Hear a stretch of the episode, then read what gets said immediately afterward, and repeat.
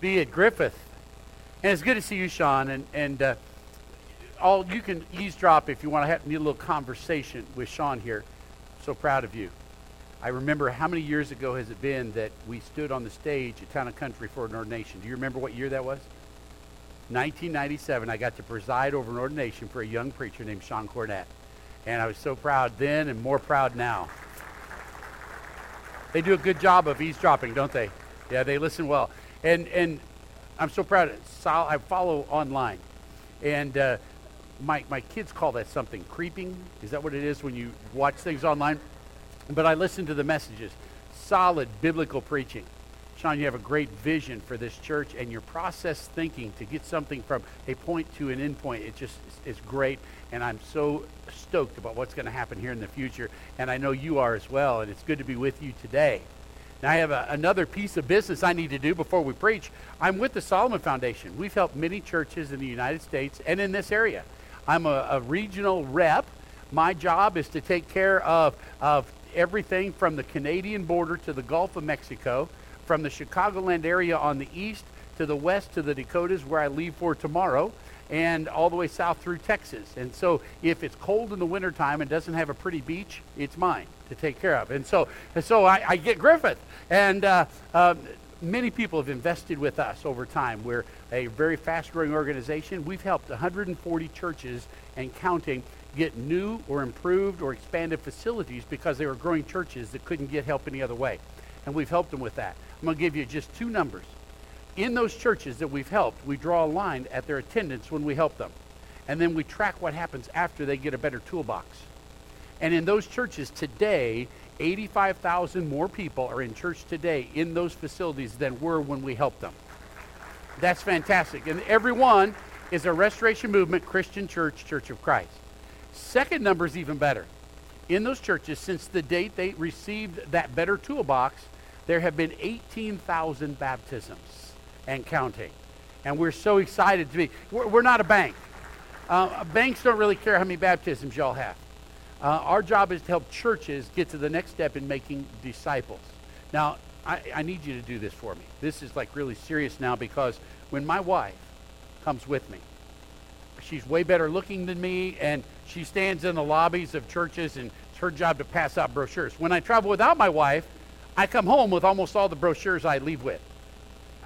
It, it's kind of embarrassing. She, the first thing she'll ask me, how many brochures did you give away? You need to help me. I, I want everybody here to walk away with one of these brochures, even if you cannot read or write. Take one and pretend because I want to go home and tell her I got rid of all of them. But there's some great information here. Uh, passbook saving account, 2.25% interest, fixed rate. Uh, uh, CDs, a 4.65% fixed rate on a five year. You can't get that anywhere. If you've got an IRA from a place you used to work or you decide you want to start a new one, and, and get ready for retirement, we do that as well. Same fixed rate, no stock market. 100% of the money goes to building churches and helping people find Jesus. And so we're glad to partner with you all. Grab one of these. I'll be out there uh, when we're done today. So now here's what I want to do. I, I, I want to preach, but I have to tell you a little bit of, a, of an incident that occurred this morning. And I'm on my way to church here, and, and I've spent 20 years in the region and you say that phrase anywhere in the country, and you find out if anybody is from Northwest Indiana because you see, oh, yeah, the region. That guy, no, he's been there. And so when I say to you, you know. When I say it elsewhere, they go, so I, I know the region, but it's been a long time. So I'm a little out of my element. So I'm driving in this morning, and, and I'm driving past a home, and there's smoke coming out from under the eaves of the roof. And I, I look as I'm driving by slowly, and there's kids running around in the house, and there's some adults. I can see them through the windows. And, and obviously, they're just doing whatever they do. They, they're not in any panic. They don't know their house is on fire. So I don't know what to do. Th- this is not my home. I didn't know what to do. And I'm pretty close to the church. So I race here to the church. And Brandon is the first one I see. And I tell Brandon what's going on. And Brandon kind of goes into a panic. And he says, Oh my. He said, That's kind of a big deal. We better find Sean. I, am just the associate minister. I, have got to find, you know. And so we can find Sean. I tell Sean the story. And Sean says, Wow, that is, you know, we have three services. And so not all of the elders are in every service, and our next meeting is next week. I'm putting that number one on the agenda for our elders meeting so we can decide how to respond to that house being on fire. Now, already you figured out first of all, there was no house on fire. Because if there were, I would have broken into that house, whether I knew them or not, if they didn't know their house was burning, and I would have forcibly drugged them out of the burning house. And so would you. But it illustrates this churches in Western culture are extremely good at having meetings and formulating plans, but not very good at responding to people burning. And they are. And they are. Today, 80% of everybody you will encounter have no place they call church home and have no relationship with Jesus. That's a real stat in America. They're on fire, and they don't know it. How do we respond? How do we come, become useful in a world that is in such dire need? Now, I believe that, that the church has to change. This church is doing a great job. But the church in general has to change to be useful in a culture that changes. You know, everything changes. There was a day when I would jump out of bed. You, you, some of you will know what this means. It was morning. I wake up, man. I jump out of bed. I hit the floor running. I'm ready to go for the day. Now I wake up, and before I jump out of bed, I take inventory. Amen. Some of you know what that means. You do. I start. I move body parts before I get up to make sure they still move and they feel okay. Then I get up a little slowly, and then I start moving. And, and things change, don't they? Whether you want them or not. And we all say in the church, well, we want change. We want the church to change to meet the needs of culture, but we want change to taste like donuts, not asparagus. Don't change the stuff I like, but change the church so it's more effective. How do we really become useful in a culture that doesn't even know they're broken? I want to give you a formula today. Just four words. They're going to be easy to remember, and we're going to base it in a story that many of us in this room learned on a flannel graph board. Now, some of you in the room go, What is that? Is that some new technology? Yes, it is. It's this board that we grew up with that had cloth, flannel, on a piece of plywood, and then you had these cutout figures that told Bible stories. And the kid that never paid very good attention was always the one that got to come up and put the stuff on the board as the teacher was telling the story. I got to always do that. So I remember this story. It's a feeding the thousands, where you had the little fish and you had the little loaves and you had the crowd of people. And as the story was told, you put them on the board and you made the picture, and that's how you remembered the story. And so this story so familiar of the feeding of the multitudes that we could tell it right now. It's in every gospel account. It happened twice. Once Jesus fed 5,000 men, and next time 4,000 men. And, and we, we know that that's just a partial number because they just counted men. So 15 to 20,000 people each time. And it's recorded, and we could find any of those recordings of that story in the scripture and teach this same principle. We're going to use Luke chapter 9. And in telling this story, we have to give Jesus a sense of humor. Have you ever noticed that whenever there's a picture of Jesus, he's always stoic, stern, not happy? Jesus was funny. And when you read the scripture with a sense of humor, you get to see Jesus laugh. I think he starts this story laughing. So, we're going to read the story differently. We're going to look at it because we always thought, well, maybe the lesson of the story was about the disciples who didn't have enough faith yeah, that's a, that's a good lesson. Maybe the lesson of the story was about the people that just came to Jesus with all the expectations, but they weren't prepared. Ah, that's a good lesson. But what if we look at it today and we become the bread in the story? And everything Jesus says now affects us because we're the bread. Pick up the reading, chapter 9, verse 13. But he said to them, now, this is where it starts with him being funny. They, they see all these thousands of hungry people. They come to Jesus. Jesus, these people are hungry. And Jesus, I think, smirks, laughs, says, okay, feed them. And then stop.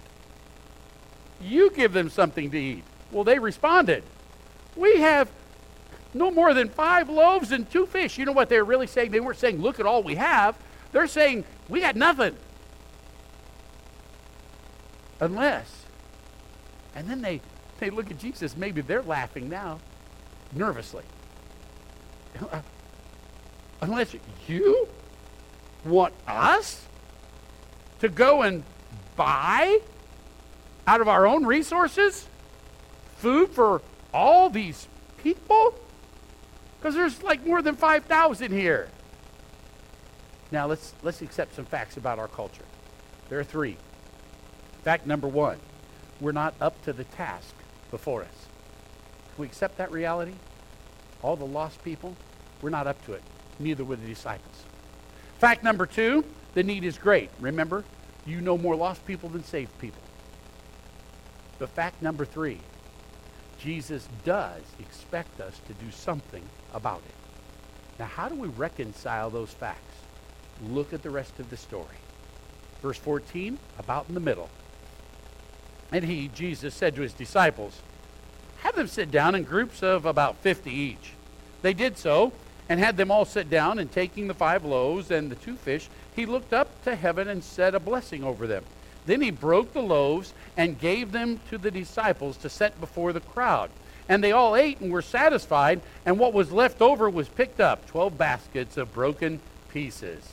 Now, the template for a purpose filled life, if we are the bread, will give us four words. That's all you have to remember today.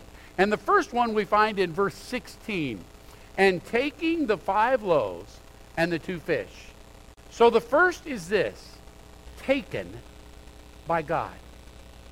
I ask the question Have you ever been taken by God? Be careful with the answer. I reflect uh, about 45 years ago in a church, much like this one, a, a young trembling groom, me, stood about right there. A beautiful bride was being escorted down the aisle by her father.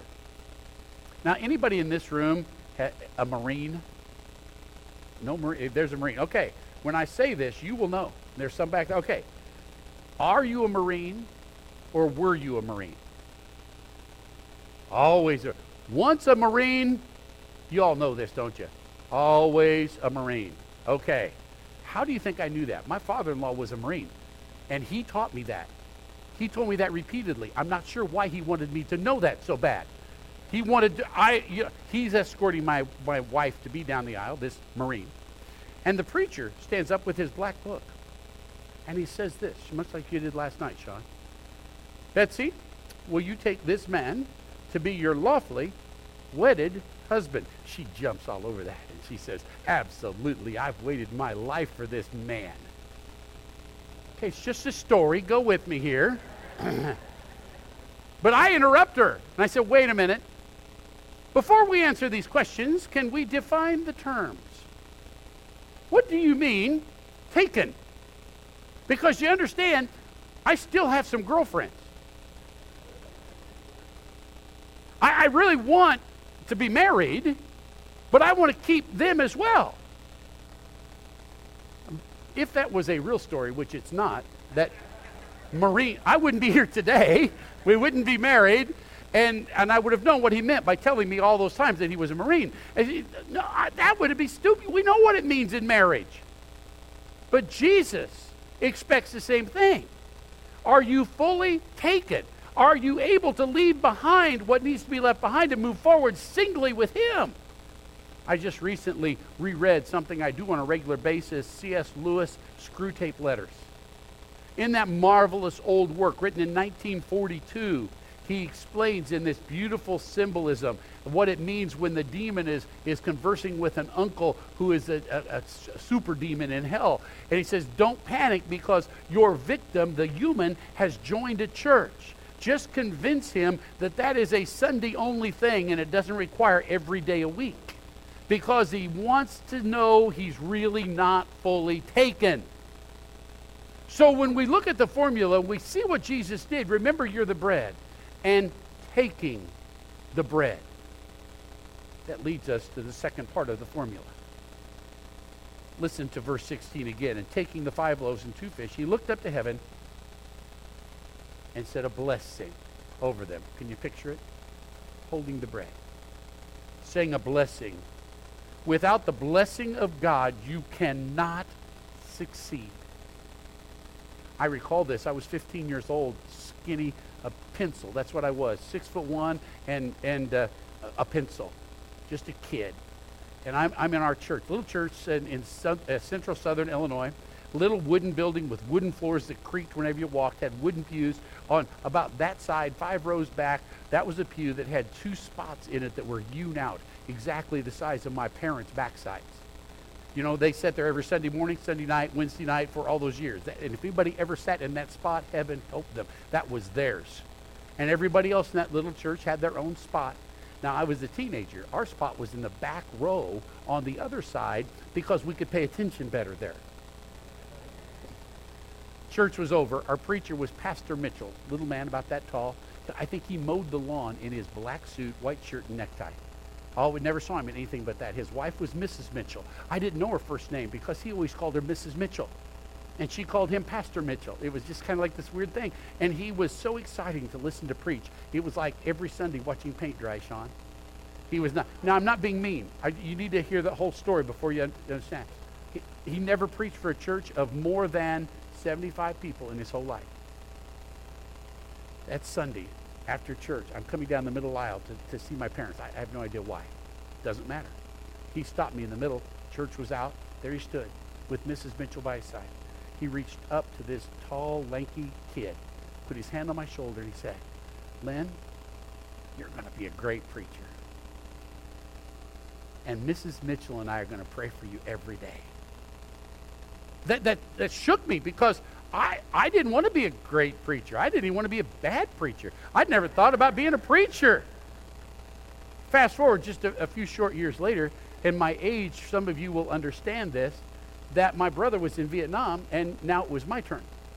And during those years, I graduated high school. I had about three, I had two choices really. I could either go to college or go to the Army. And so I, I went to college, Lincoln Christian College, because there I, I got to do two things not go to Vietnam and play basketball. And it took the same GPA to accomplish both. And my grade point average stayed exactly right there. It's kind of a miracle how that worked. And so there I was. I was not interested in really doing ministry, but it was a good place to be during those years of my life. Well, I had to take Bible classes and I had to take preaching classes, and they were really hard for me because I wasn't that interested. And I never could really shake the fact that there were people that had put a blessing on my life that were praying for me every day. And when it got hard, I knew they were praying for me. And I just hung in there. I just hung in there. Can we fast forward again? What I'm going to say right now, uh, you have to keep in the context of this story and not take it as any kind of a boast because it is not. Remember my pastor. He wasn't real dynamic, but man, did he love us there were any number of young people, boys and girls, that they had blessed like that, that have spent their lifetime in ministry from that little country church, going places where he could never go. I have been blessed with the opportunity to preach before thousands of people on multiple continents. He could never do that. And yet I tell you this, he has been there through the people that he blessed. My question is this me first, then to you. Who have I blessed? Who have you blessed? Somebody blessed your life. A preacher, a grandma, a grandpa, a mom, a dad, an uncle, an aunt, a Sunday school teacher. Somebody did that. And right now, I'm confident that you're thinking of somebody. But the deeper question is what young person in this church have you put your hand on their shoulder and said, God's going to do something great in your life? And I'm going to pray for you. Because hear this they will never forget that moment. Jesus took you, the bread, and he blessed you. Oh, we could stop there because that's kind of cool. But the story's not over. We could stop because the next part I don't even like. Let's read it. Verse 16 still. Then he broke the loaves. The third of a four part template of life is this taken, blessed, and broken. We're all broken. Everybody in this room is broken. And, and I've determined this that there are really only three ways that we can ever be broken. Way number one is we do stupid things. we sin. We're just not careful. We just do things that, that break us. We all know that right now. You're thinking, yeah, I know I did this. And yeah, that was the, the result of my sin or my, my not doing things smart. I'm broken. Yeah, I get that. And, and then there are times we're broken because others do it. Maybe it's infidelity, abuse, alcoholism, or some addiction, or maybe a drunk driver. We could come up with a list. Other people's sin and their flaws have caused brokenness in my life. I, I get that. That's number two. And the third way is, well, we just live in a broken world. Since Adam and Eve sinned, it's been a sinful place. And whether it's the tornado in my town of Joplin, Missouri, that killed 165 people, uh, it's just a fallen, broken place. Or maybe it's some of you know my story that in 1995, my daughter was killed in a car wreck in front of the church building at Town and Country. Just because it was an accident. It's bad things happening for no real expressed reason. I, I need you to hear this statement. We spend far too much time trying to figure out why we're broken than what God can do with the brokenness. So, can we just relax in this? We're broken. Leave why to all the professionals, but ask the question now, God, what are you going to do with the brokenness? Make no mistake, you are broken and will be broken again. I remember a brokenness in my life multiple times. I spent some years in the Philippines. After we retired from the ministry in Missouri, we spent some years in the island of Mindanao working with homeless kids. There are millions of them. One night, we were awakened because some officials had brought a child to us that had been taken out of the sex trade. She was 14 ish years old, we really didn't know, had the mental capacity of a five or six year old, and she was also physically handicapped. And she had been in, used for prostitution for the sex trade from people from Australia. She was taken out that night. The man who was with her and the pimp who was pimping her were taken to jail. She was brought to our care. She was a mess, destroyed. I was angry. I was livid to the point I wanted just 10 minutes with the guy. I don't know why, but then after that, I would tell him about Jesus. So, our director and I go to the jail the next day where they had taken them. And I said, Where is the man that was arrested with Zenaida? The magistrate, in almost some pride, said, Oh, sir, he has been released. I said, Why?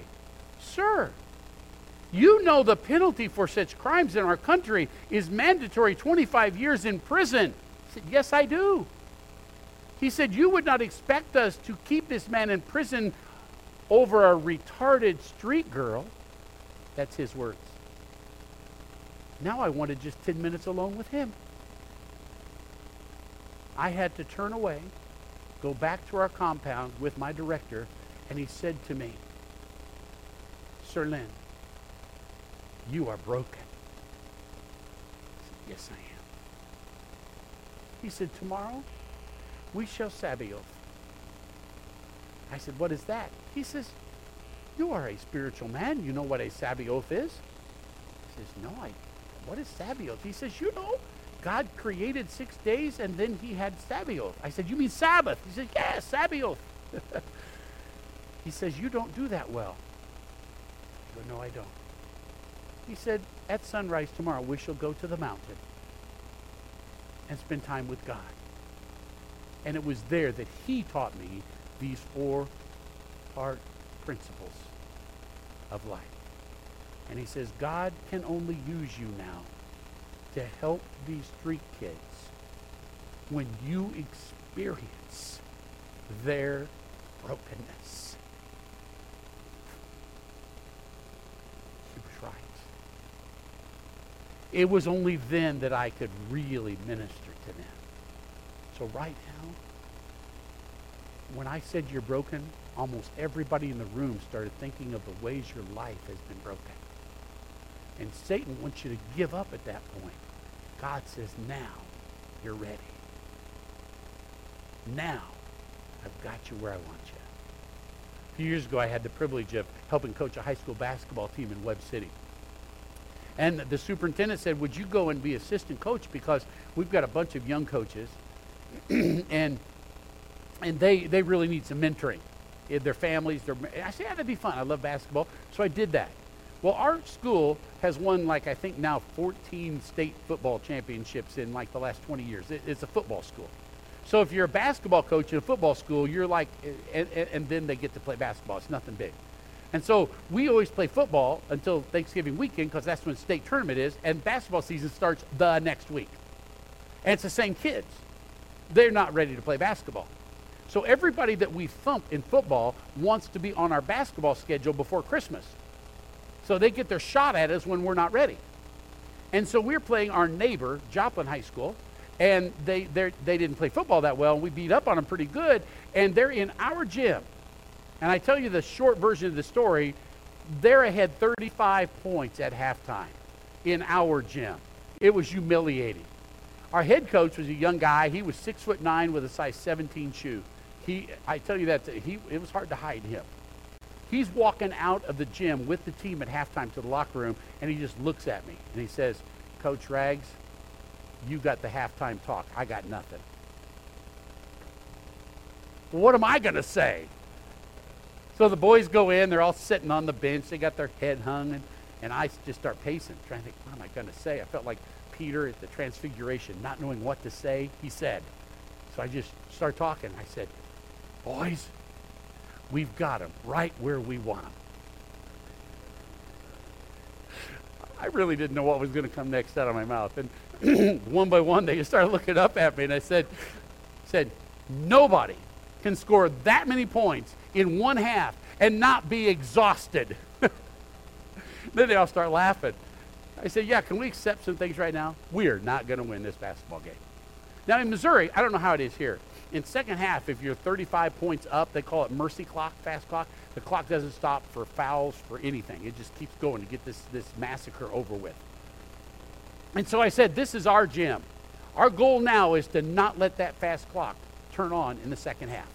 That means we have to outscore them in the second half. We lost by 33 points. We outscored them by two points, and the fast clock didn't run. Now, at the end of the game, of course, they were delighted. They had put a whooping on us, and our boys were all cheering at each other, saying, Yeah, we did it. The fans could figure out what is going on. Here's the point Satan wants you down and defeated because you're broken. And God says, Oh, I've got you right where I want you. You're going to be more. Oh, we're ready for the fourth part. Here it is. The third part, the final part of verse 16, Luke 9 starts this. And gave them the, the brokenness, the pieces, to the disciples to set before the crowd, and they were all satisfied. And what was left over, can you believe it? was picked up 12 baskets of broken pieces. He used the broken pieces to satisfy broken people. Wow. Now, I have to tell you that that, that I, I saw it. I saw the principle in every character of the Bible. You, you can't find a character that doesn't have this template. But the real picture didn't come clear till one day I was reading the Apostle Paul teaching the church in Corinth about the Lord's Supper. Just, just listen to what he said in the 11th chapter. For I received from the Lord what I also delivered to you. That the Lord Jesus, on the night that he was betrayed, took bread. And when he had blessed it, he broke it and he said, This is my body to be used for you. Jesus was drawing a picture in your life and mine of his life. Never will you be more like Jesus than when you're broken and used. He's calling us right now to be used in a broken world not in spite of our brokenness, but because of it. Because Satan cannot win. Do you know what the end of the Lord's Supper celebrates? The resurrection. You will not be broken forever. Oh, God bless you. God bless you already for the impact you're having in this greater region as a church. Because I don't know all of you, but I'm going to make a prophecy. You're messed up, broken people. And you know a bunch of messed up, broken people, but they don't know Jesus. Be used. God help us to be used. Never let our brokenness keep us tied down and anchored and tethered to that brokenness, but may we identify with Christ and be used with his power. In the name of Jesus, amen.